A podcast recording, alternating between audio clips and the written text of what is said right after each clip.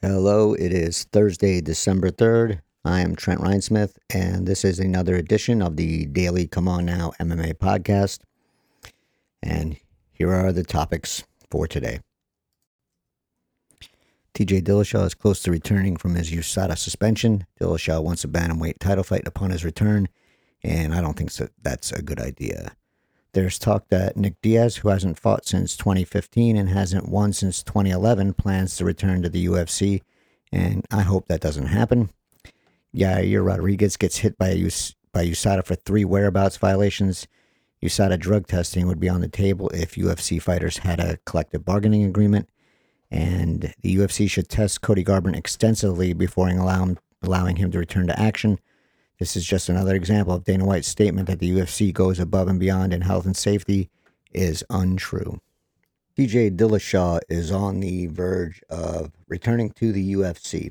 He was suspended two years uh, for EPO after his fight with um, Henry Cejudo, and he surrendered the bantamweight title before that test even became public what happened was that USADA revealed, you know, irregularities and Dillashaw didn't even wait till the final call came from USADA, uh, relinquished the title, pretty much said, yeah, he did it, and then took a suspension and occasionally spoke about it, but nothing other than kind of accepting that he did it, saying that he did it, and then after that kind of making excuses. So, not a real shocker, but um, now he's thinking of, you know, he's going to come back and he's going to fight at Bantamweight because the fight that he got popped for was at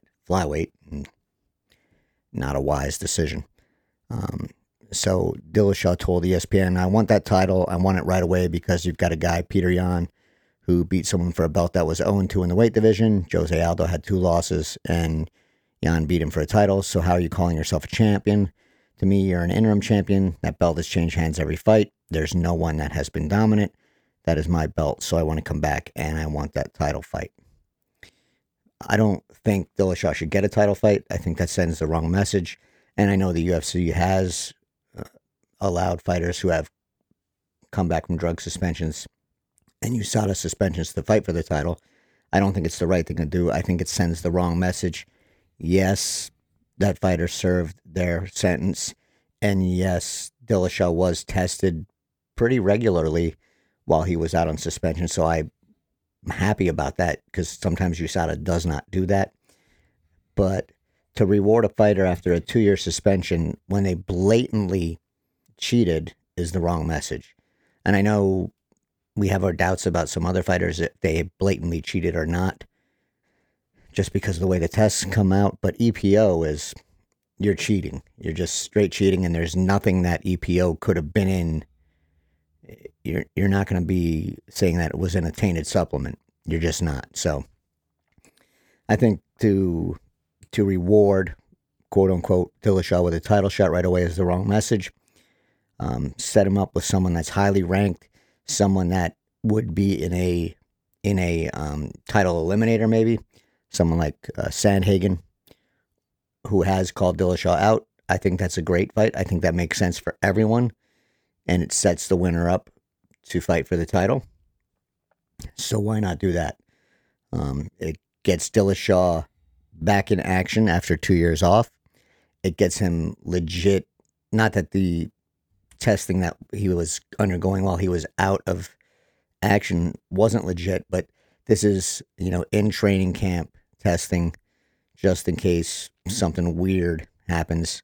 It's it's more realistic um, testing other because when you're suspended, why would you really dope other than to, you know, maybe to get some some reps and and and to, you take steroids so you can to train better and recover better, but you have you know you're going to be out for a, a, set amount of time, so. I don't I don't really see that someone would do that. Um, it would be silly to me. Um, so I think you get into action and get into a, a real camp and you train for that and you, you you get tested for that and then once that's all clear and if you win you're in a title shot. If you lose, you work your way back up. But I I I strongly disagree that Dillashaw should be be given a title shot, and he can see that picture as well because he said um, that Sandhagen wants to fight him. He quote from Dillashaw. He wants to fight me because he knows that's his way back. To, that's his way to the title. That title shot is mine. He wants to fight me because he wants to get to the title, and that's great. He should try and do that. But I'm trying to get the title fight. If I have to fight someone else, it better be in the top five. So I do think Dillashaw should fight someone else. But I think the UFC might just put him right into a title fight because let's not forget that Dillashaw is a favorite or was a favorite of the UFC. Um, when they wanted Demetrious Johnson to fight Dillashaw, uh, so Dillashaw could maybe become a two division champion, the message to Johnson wasn't that the fight was good for everyone. The message to Johnson was that Dillashaw deserves that fight. And I think that was the quote from Dana White, or at least that's what quote that Johnson reported at the time. So that tells you who the UFC wanted to win that fight. But on the same by by the same token, they did not want to pay Johnson extra for that fight. And so he said no, because he knew his worth and he knew what the UFC wanted to do, which was have him lose. Um, and he said, you know what, now I'm gonna I'm I'm not gonna fight Dillashaw for something that's the same pay. So that was uh, good for good for Johnson, and bad for Dillashaw, and bad for the UFC as far as a PR take. But I don't know where Dillashaw stands with the UFC right now because he could have uh, a positive. Had he beat Cejudo, a positive test would have been a disaster. Um, he would have, you know, there would have been two divisions then that had no champion because of a fighter who was, you know, doping. Not not an ideal situation. Not an ideal situation. And so let Dillashaw build up that trust with the UFC again and let him, you know, show that he is clean and ready to fight for the title. So hopefully that's what happens, but I am not going to put money on that, that's for sure. So there's talk that Nick Diaz is going to come back sometime in 2021. And I just want to go over this quickly that Diaz hasn't fought since 2015 when he lost to Anderson Silva.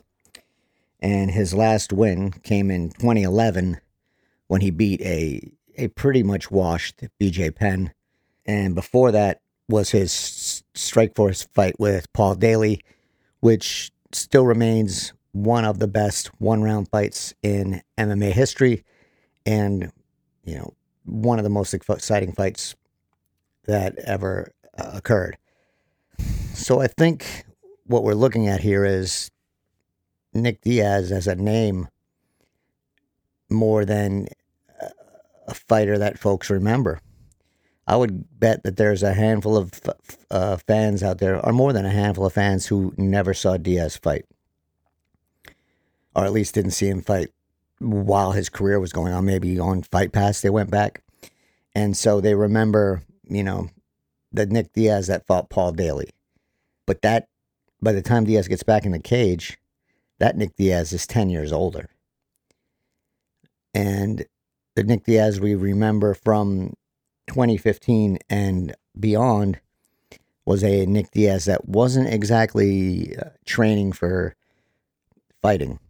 He had a lot of other things going on, a lot of extracurricular uh, activities that had a lot of people worried about his his his mental state, his physical state, basically just worried about Nick Diaz the person. And I guess he's over that. It looks like he's over that from all the training videos we have seen. He looks like he's in good shape. It looks like he's cleaned things up. You know, we're not seeing videos of him just being drunk at the club, which we were um, a few years ago. He hasn't been in any trouble that we know of over the past few years, and he's back in training. Doesn't mean that we want to see him fight. I don't want to see him fight again. I don't think it's I don't think it's, and this is a guy who had said more than once that he wasn't in love with the sport, that he didn't like the fighting, that it was stressful, and it was just something he was good at and and did. And so, uh, is this just because he needs the money, wants the money, is bored? I don't know, but seeing as he hasn't won in nearly ten years and hasn't fought in nearly six years, I'm not over enthused of where Nick Diaz fits in the in the welterweight division at this time. Um, I'm, in fact, I'm kind of frightened to see where he fits in the UFC's welterweight division because I doubt very highly the UFC is going to give him a gimme fight. They're going to give him a fight to draw, and they're going to give him a fight thinking that this might not, he might not fight, fight again. Uh, and so the 37 year old Nick Diaz is going to get a tough opponent. The UFC is more likely than not going to book him against someone who will be able to make a name off a win over Diaz and continue fighting. Because, like I said, this isn't a guy who's easy, been easy to deal with with the UFC. He hasn't fought that often. His contracts have been problematic. So when the UFC books Nick Diaz, that booking is going to be all right, this might be the last fight of Nick Diaz's career. Who do we put him in against? Who can make a name up a big win over Nick Diaz? I think that's what's going to happen if Diaz fights. I don't want to see him fight, but I, I obviously have no say with the UFC.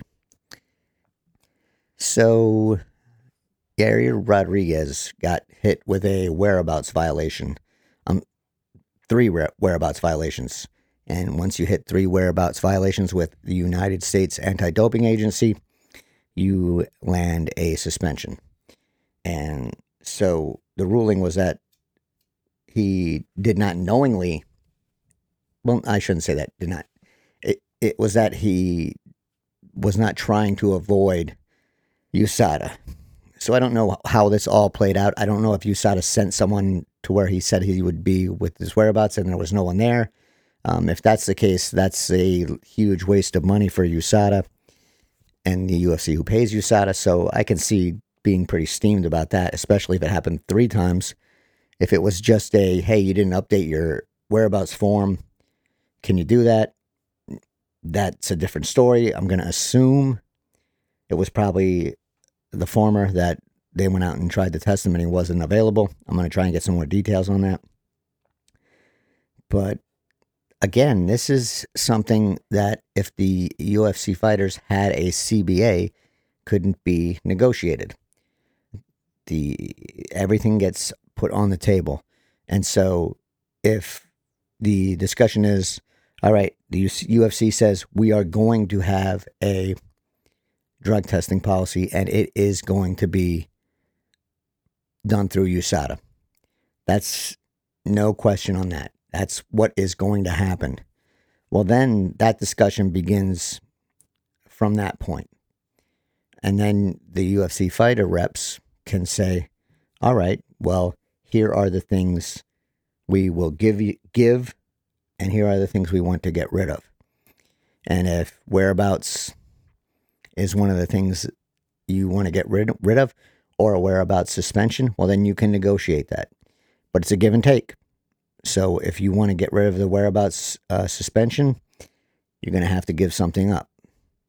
And if you want to get rid of uh, marijuana testing in USADA, you're going to have to give something up. MLB did this when they negotiated with um, the, the, MLB players did this when they, they negotiated their recent contract with the MLB, and they negotiated to have marijuana removed from the drugs of abuse testing program, and they put um, I forget what they put in like um, the pain opiates. They put opiates in in its place, which were not on there before. So it's a give and take.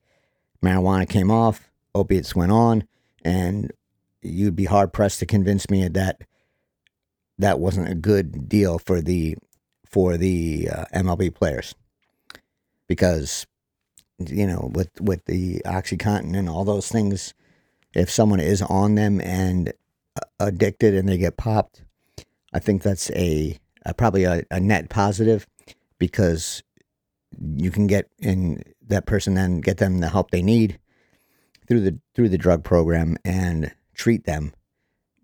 Well, yeah, you're going to get suspended, but also treat them for uh, um, a addiction that you know can be deadly, especially with the uh, fentanyl going around these days. But yeah, I don't like the whereabouts um, suspension. I understand it, but again, in a CBA, that's something that would have to be negotiated.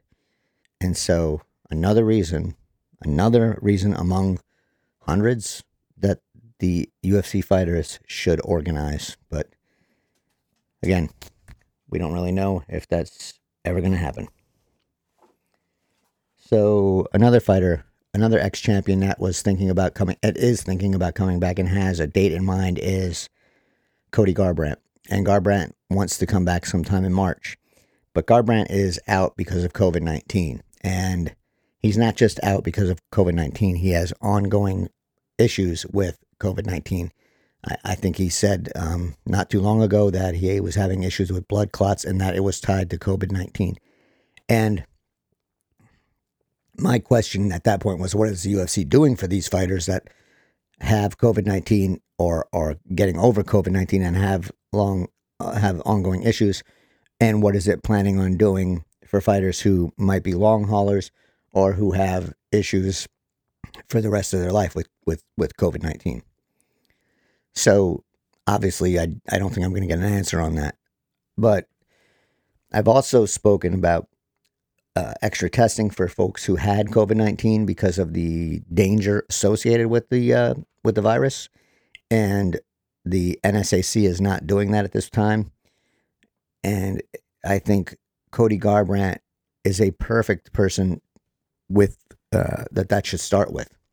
You have a you have a fighter who now is known to have issues related to COVID nineteen, other than you know just the regular symptoms. He has ongoing long, maybe perhaps long term symptoms.